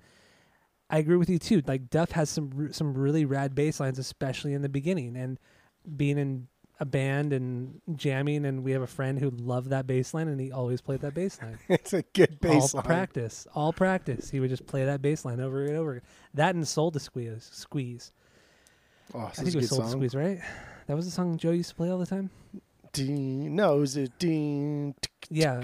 Oh wait, what song is that? Ding. That's from that. Californication, right? Ding, tick, No, it's not Californication. It's ding, ding. no, it's from uh, it's from uh, what's by the way, I think, right? that's from Californication. No, it's not from Californication. What fucking song is that? It's from By the Way, I think. Tick, tick, dum, tick, tick, dum. Or no, it's from know. Blood Sex. It's from Blood Sex. What? No way. Yeah, I think from it's Blood Sex. Anyway, who cares? It doesn't matter. Um, I know it's a stupid fucking bass line anyway. where was I at? Anyway, yeah, I, I think every everybody shines on this song except for Axl. Axl is by far the worst part of this song. I mean, I think he's the worst part of the record, but in this song especially, Axl is the worst part of this song, and it really takes away from so much of it. Can't stand it. Can't stand Okay. him. That's that's almost kind of true what you said. And when I say that, I mean you're so far from being right that it's disgusting. So here we go. No, Axl is not the worst part of this record. No, Mhm. I, it's it's it's one hundred percent fucking Adler. He's he's boring. He's to a dime a dozen. This kid. He's lucky. He's lucky. They like pretended that he was he was just sick with the flu for that performance when he was really just coked out. Like he's fucking lucky they didn't kick him out earlier because he's he's just not good. He's just not good. And Sweet Child of Mine, like I, I also I thought that, that Axl's voice is just super annoying. That, but it always reminds me of, of I guess this version reminds me of Sweet Child of the Mine. But in uh, Step Brothers, when, Oh, when the God. brother in the car scene, I was gonna bring Like- that up. I was gonna bring it up. that is so fucking funny. That I cannot. Every time I listen to Sweet Child of Mine, I picture that car scene I do too. I do too. and the and voice solo. Knocking the high. And it's like, God, that's that's what Axl wishes he could do because that guy's a better singer. Whatever that actor was is Does- a better singer Adam than Axl Rose. I wonder if that's actually Adam Scott's voice. I feel like it is because we see like Ed Helms is a fantastic singer. He's a fantastic guitarist. He plays the banjo really, really well. So Yeah, there's no, yeah. I don't know, there's no reason like why would you have an entire scene based around the fact him singing, and then have you? I mean, it his- does sound like him. It does like sound like his voice. right? So yeah. It might And be then his him. wife sings and she's just trash at. it. Remember, Yardiki, yeah, Yardiki, like, Yardiki. "You're flat. You're you're totally flat. I got I got to come in and save this." He says something like that. and then and then the so stupid good. and then the stupid bitch son like comes in and does the that whole like oh yeah, thing at the end. asshole. Fuck oh, him. dude, I hate that kid. He's Yeah, he's so the annoying. worst. He's He's, so the, annoying. he's, he's the actual Rose of that family oh, for sure, for sure. for sure, the Axl Rose. And and and the wife is Steven Adler, the best part of the family. that's that's well because Got she was him. actually the worst part of the family. So she fine. wasn't. She was the best part. Adam She was Scott flat. was a douchebag. She was flat. She was flat. You're flat. You're totally flat. Why do I why do I pay for voice lessons if you're going to sound Oh, like that's what he said. That's right. he he said "Why do I pay for voice lessons?" so good. But yeah, so What this was dickhead. this was a song that became controversial because when it was found out that it was it was it was really similar to a song called uh, "Unpublished Critics" by an Australian band called Australian Crawl, and this song I did Dumb listen name, to also, and holy shit, dude. Sweet Child of Mine is the same fucking song. Is the it really? No the pacing's different, but when you listen to like Australian Crawl, you're just like, this is Sweet Child of Mine, dude. Like like that that Kermit the Frog thing where you're like sipping the tea and kind of Mhm. like, mm, okay, well, this is awkward. Like it's the same fucking song. Shit. And Is not just saying, the like- guitar or is it It's everything. It's it, it's the lead guitar wh- where like the lead guitar goes. It's the entire melody. It's the Really? notes. But like, I don't know. There's bound to be overlap in, in, in different things, and I can't imagine these 20 year olds listening to a lot of Australian music. Yeah, I know. the Where the early fuck are they going to listen to this? When they're all strung out. When they're all strung out. Yeah. So I, I think it's complete just like happenstance, but it's pretty bad. Unless unless the record label fed them that song. Huh? Wouldn't That's, put it that's past them. possible. Wouldn't put that's it past them. I've Considering what we- for sure, hell no. What we were reading about Geffen and really kind of pressuring MTV to play the play Welcome to the Jungle. I would not be surprised if the record label really pushed this song on them. I wouldn't be surprised either, and especially considering like it came from like a sound check, right? Supposedly yeah, that supposedly. that Slash was just like noodling on, and then and then your boy was like, "Oh, I can make a drum beat to that." Listen, because he's a great drummer. Yeah, and like that's how the song was born. Like, eh, I don't know. hey man, when you got a good beat, you got a good song. I do, dude. I, I, I, do think like like like I tell Nick, like Nick's kind of in the midst of wanting to do guitar lessons. He's practicing more now, and it's just it's just like if you want to be good, you have to practice. In that that same interview with Michelle that I read, she they asked like how like what was what was Slash like growing up because she knew him since he was like ten, up Yeah, until the yeah. age of fucking now. And she's like, uh, when, when he first started playing guitar, when he was like in his teens, like he brought the guitar everywhere. Whenever he go to like a football practice for like his mom or whatever the fuck they go to church or whatever he bring his guitar. He always had his guitar with him. He was always practicing. He was inseparable with that guitar. And if you want to be good you have to practice. You just have to practice. Yeah, yeah. and that's like that's like, it becomes your life right? Like it becomes your life. It's an extension of your body. Unless you just i don't know some type of crazy crazy virtuoso but even then you have to practice yeah, and Yeah. and like Slash is, is is one of the goats because he practiced and still practices, still plays. He owns over hundred guitars. Like it's, it's fucking it's insane. Fucking nuts, yeah. oh boy. lyrically, So what do we have? Lyrically, yeah, what do we though, lyrically on this? lyrically, I thought this was kind of cool because knowing knowing Axl's so like before I read about Axl's uh, up, upbringing, this song's dumb. This song's lame lyrically. It's stupid. It's goofy. I think it's just childish. I think it's dumb. But then reading about like Axl's upbringing, uh, his abuse, his his molestation, how he really kind of even acknowledged himself that he never really like like grew up mentally and socially. He was kind of still always stuck in that like purgatory of being young. So, right, this is about a girl that Axl dated and then married. She she later claimed that she married Axl because he threatened to kill himself if she didn't. But this song does have like this kind of weird innocence to it. And I think he's comparing her love to his childhood innocence, which is even more interesting because of all the abuse he endured as a kid. So it's like it's like he's only comparing her to the good parts of what it was like when he was a kid, or like hmm. what little good parts there even was, because there was so much bad. So those little tiny good parts of when he was a kid, whatever that was that like or she triggered that memory in his mind, like that's what this song is about. So I think the song superficially is dumb and fucking dumb as fuck. It's so stupid.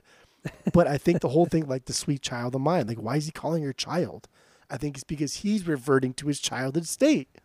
Yeah, I think could it's be. I think it's something deeper, man. I think it's some some like cool uh, like Freudian Siegfried and Freudian slip there. it's so stupid. But the part the Uh. part of the lore of, of, of Guns N' Roses that I don't like is the last part of the song. The the the where do we go? Where do we go yeah, now? I, I don't like that. that part. and supposedly like it was just from As- Axl asking the producer in the booth at the end of the song because they didn't know how to end the song. So he's like asking like where do we go? Like what what do we do now? And then he was like, well, you should just you should just keep saying that, and then we'll just riff off of it. Like I don't. I don't believe That's that. lame. That's weak.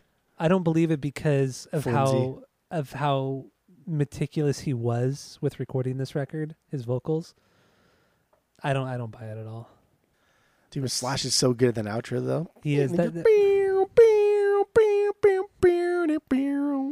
Oh, it's really little that part is really Mm. good. Mm. It's really good. So, Dude, so we got the big singles. We got our tops. Do we want to play "Sweet Child of Mine"? Everybody we need to fucking knows Sweet Child of Mine. No, we didn't Okay. even play that right. shit. All right. So since we don't really want to play "Sweet Child of Mine," what do you want to get into next? Because that was your four B, right? That was my 4B. Oh my god. So my Just four B is Night Train. Where does this one sit for you?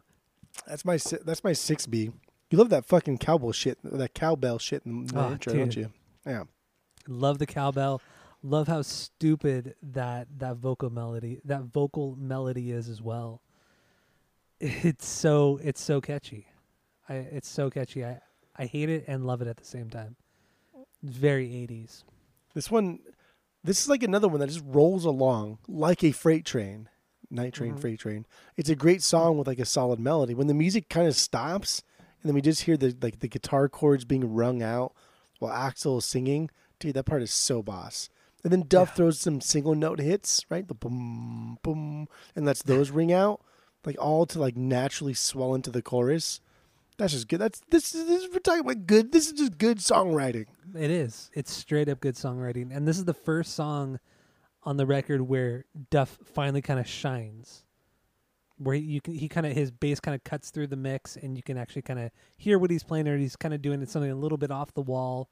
I wouldn't say squirrely, but just kind of off the wall. It's killer, man.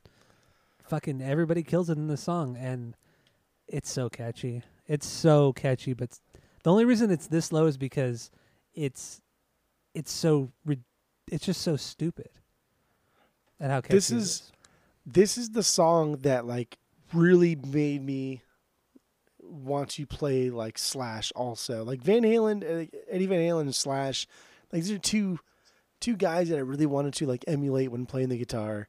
And this song like really really did it for me because his his first solo is slow, but he never just he never stops hitting notes. He's filling all space with notes. But he never gets Yeah, too yeah. fancy with it. Like there's a couple parts there but I like those type of solos. I like just like forego slides, hammers. Just add more notes, more scales.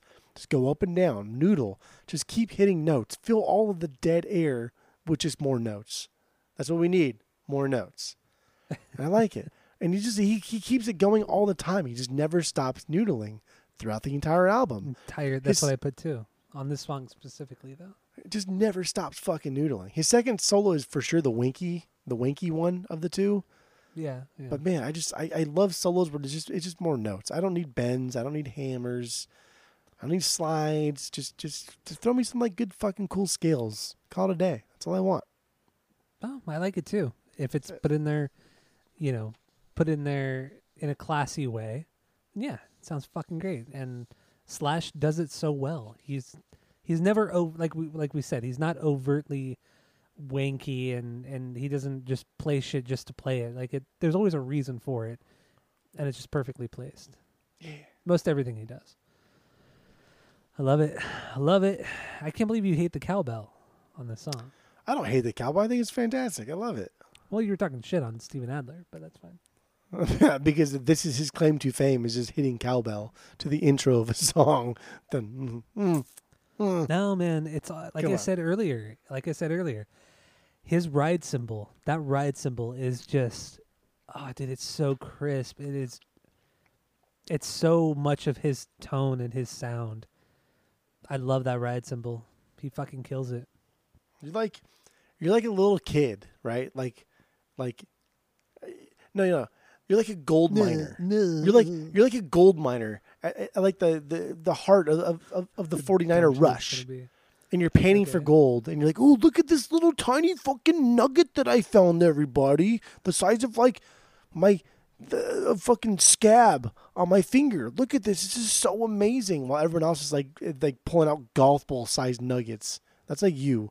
Ooh, fucking Steven Adler and his cowbell in this song. Whereas like the entire album is full of just absolute banger after banger, bigger than life Uh. solos, amazing vocal performances, really cool bass lines. But here you are like digging for fucking flakes, digging for flakes. Sometimes you need those flakes. Those flakes are, are can be just as important as all the winky. No, but they're not. Like that's the point. Is the flakes are not as important. The flakes are not worth more than the big fucking golf ball sized nuggets. They are worth less.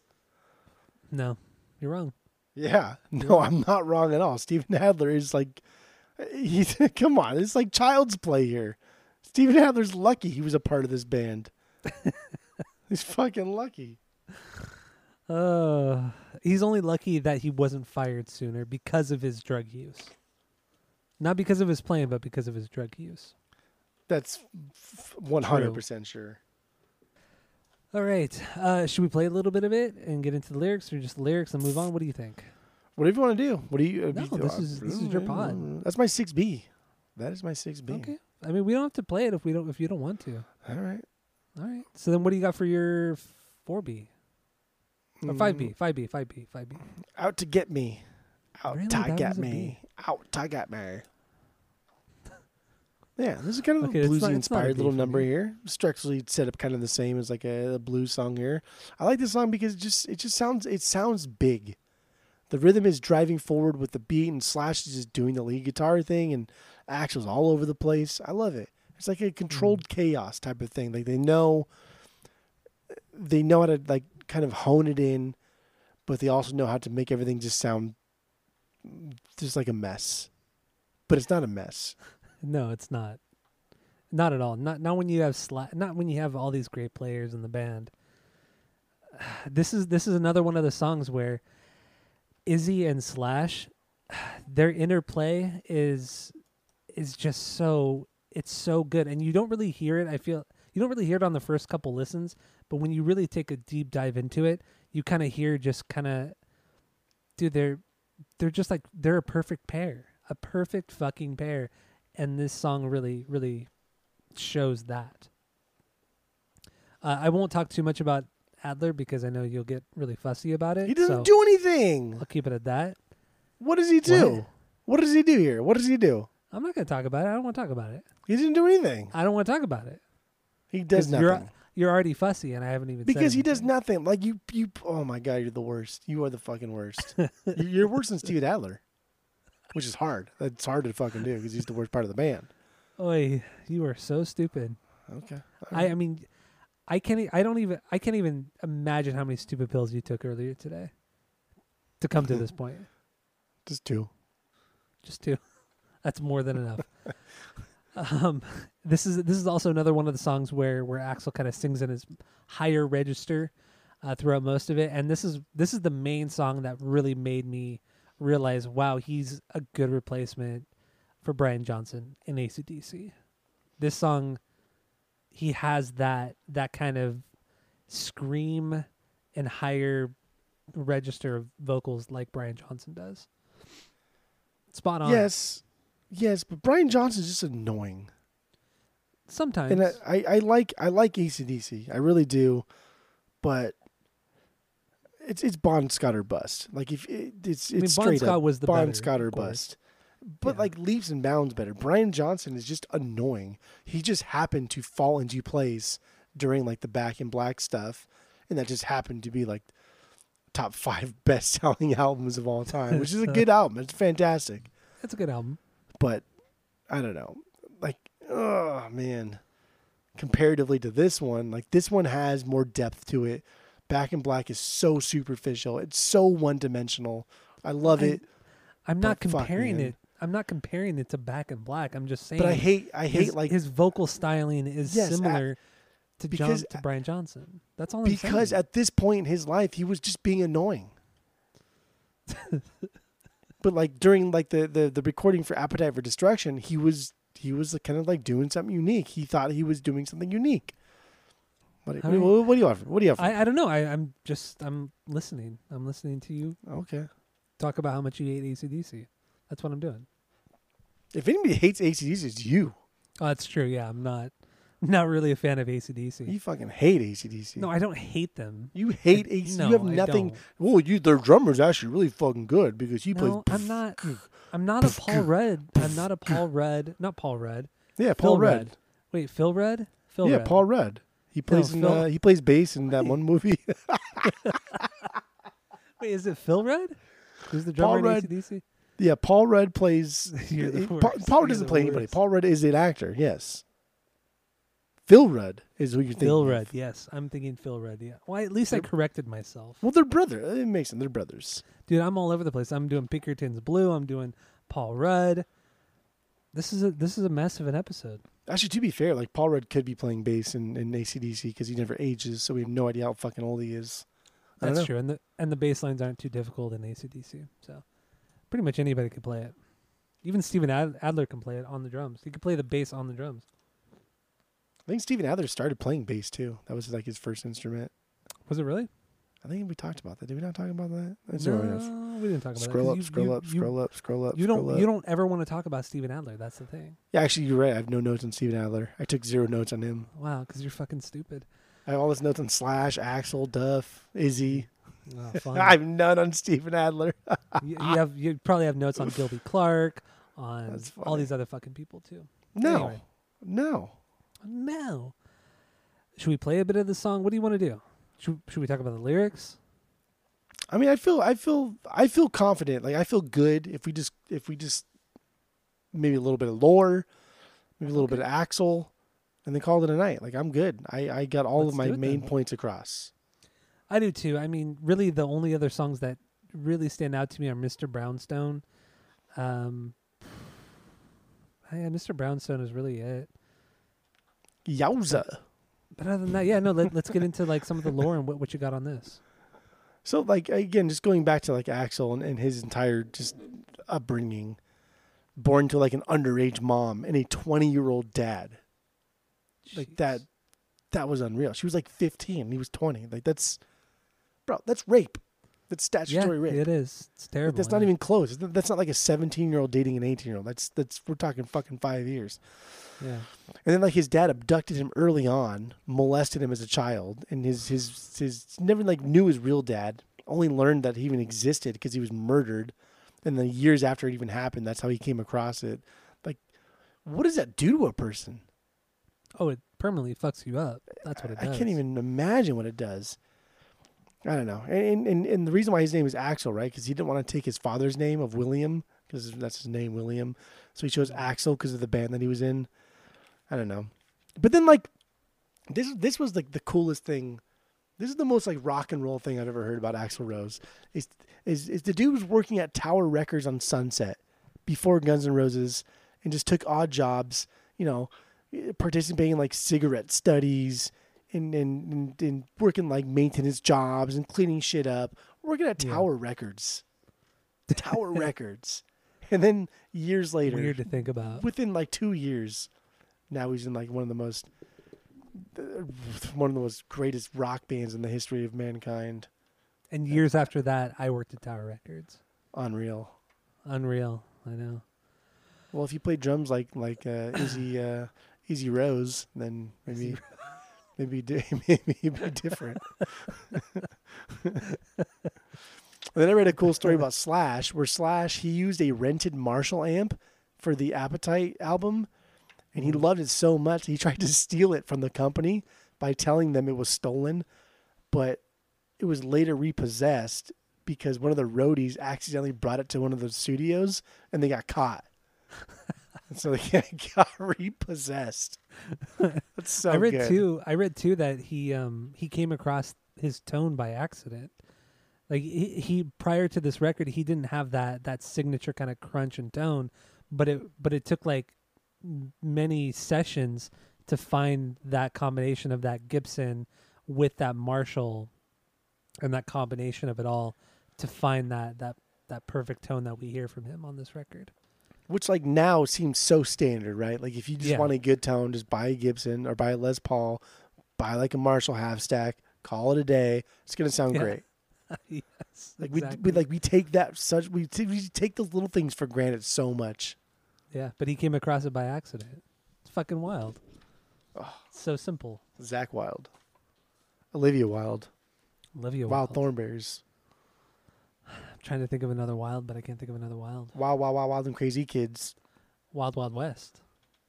Jim West, Desperado, Rough Rider. This is stupid. I think we're I think we're pretty much done here. I think we can wrap it up. we're, we're just quoting like Wild Wild West by. Yeah, I think we're I think we're pretty much done here. you said wild and crazy kids. That's even stupider. Dude, Omar, was that Uh, Omar? is stupider Omar, a word? Omar Is Epps? stupider a word? Or Omar is Gooding? Omar Epps? Yeah, stupid is a word. You're stupider. Boys go to Jupiter to get more stupider. Duh. Oh, this is fucking stupid. This is very dumb.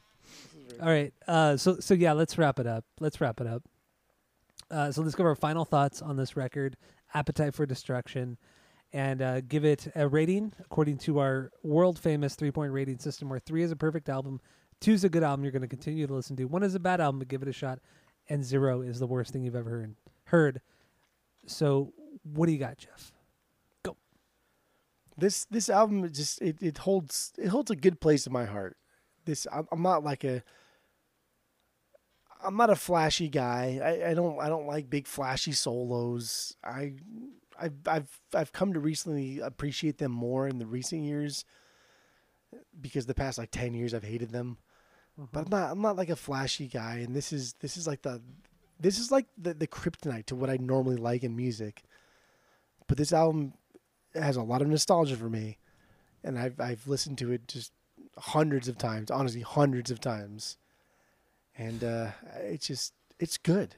It is that good. This is one of those albums that that it, that is it, it deserves all the praise that it gets because it's that fucking good. Everybody is fantastic in this except for Steven Adler, but this album is that great. Axl Rose is great in this. He's unbelievable in this. His vocals is they're unmatched. He's never done anything like this ever again. Shit, the band's never done anything like this ever again. This band is a one hit wonder.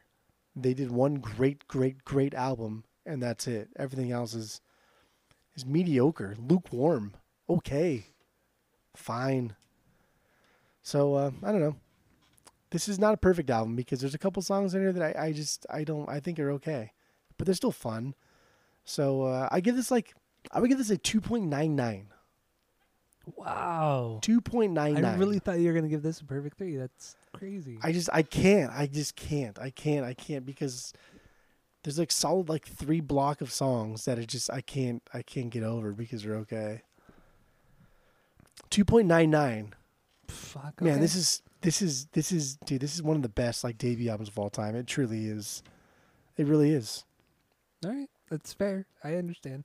I totally get it. Uh, my final thoughts. You know, like I said, I never really heard this record in its entirety until a few years ago, and even after that, I never listened to it again until this week, and it, it really grew on me. I, I really understand why.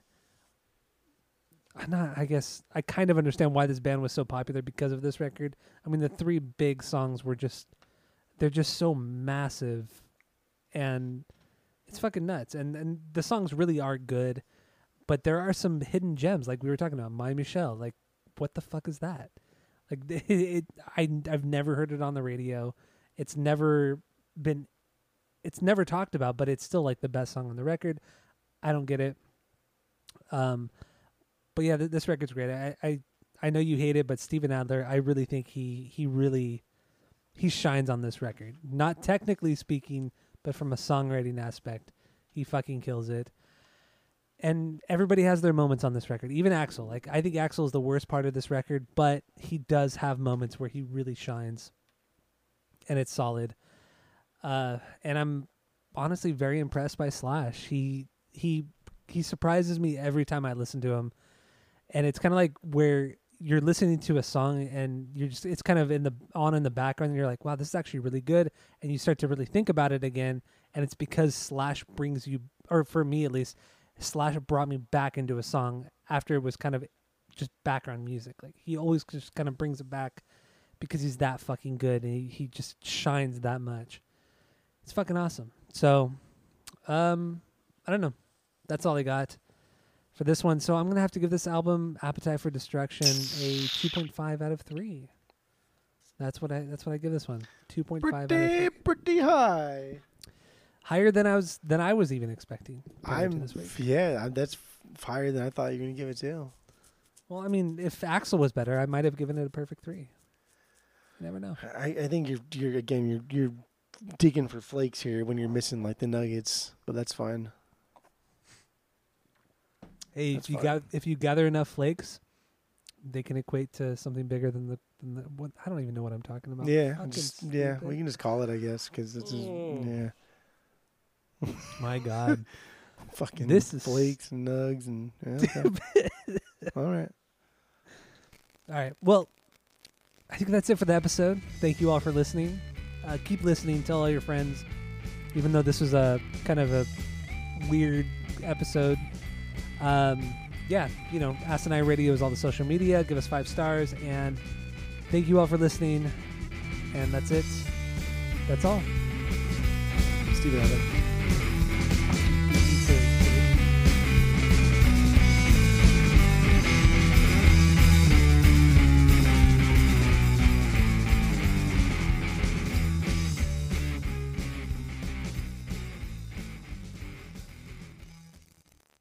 That's a good through. one. Yeah. It is a no. It is a perfect song. It is fantastic. Just zip your lip like a padlock if you have nothing nice to say. Okay, Kesha.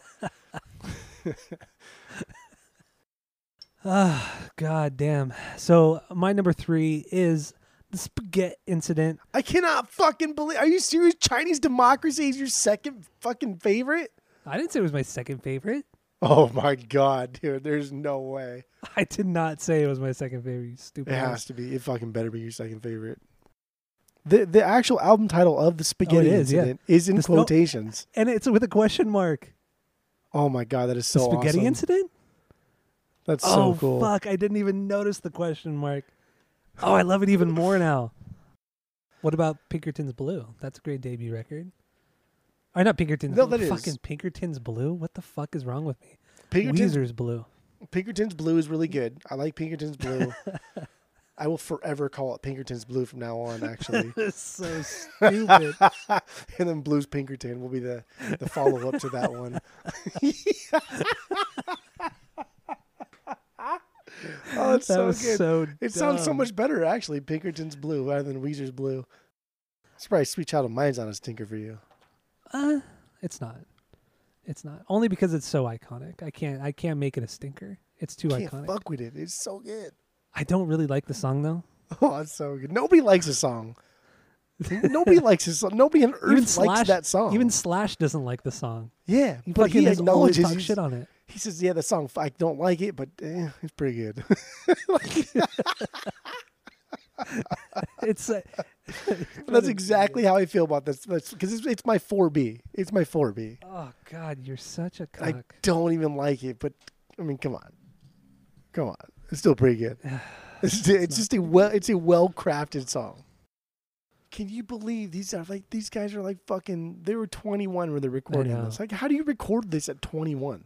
I know it's fucking stupid, right? Like, what were you thinking? How can you How be is Steven Adler and make those and write those oh drum God, beats? why are you? Why are you the way that you are? I just don't.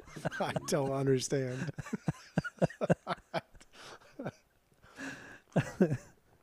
oh boy. But what what do I know? What the fuck do I know? We know everything. Well, I know everything. You know nothing because. Well, I actually know. I actually know more than you, but I play it off like I don't because I don't want to make you feel bad. You don't know more than me in I- any facet of, of life. I I absolutely know more than you. I like I said, I don't want to make you feel bad, That so I play it a little bit stupid. That you know less than me. Well, that's wrong. That's what stupid. This say. is like a Dwight and That's Michael Scott people fight. say. Like just.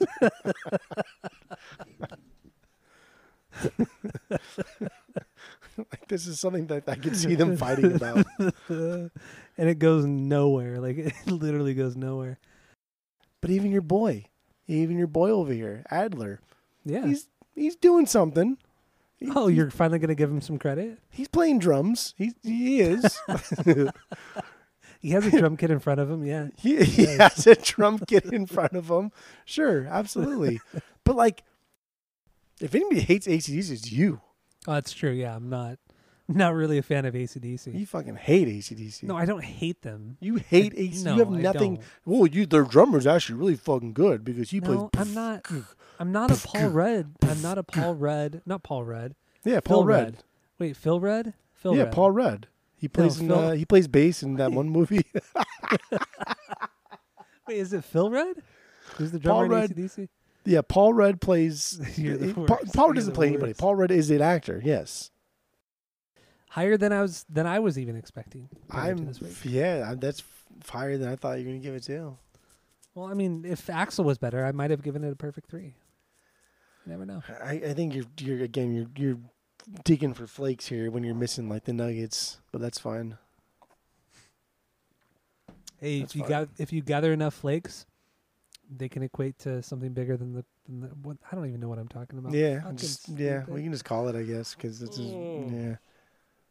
yeah, My God. fucking This is- flakes and nugs and yeah, okay. all right.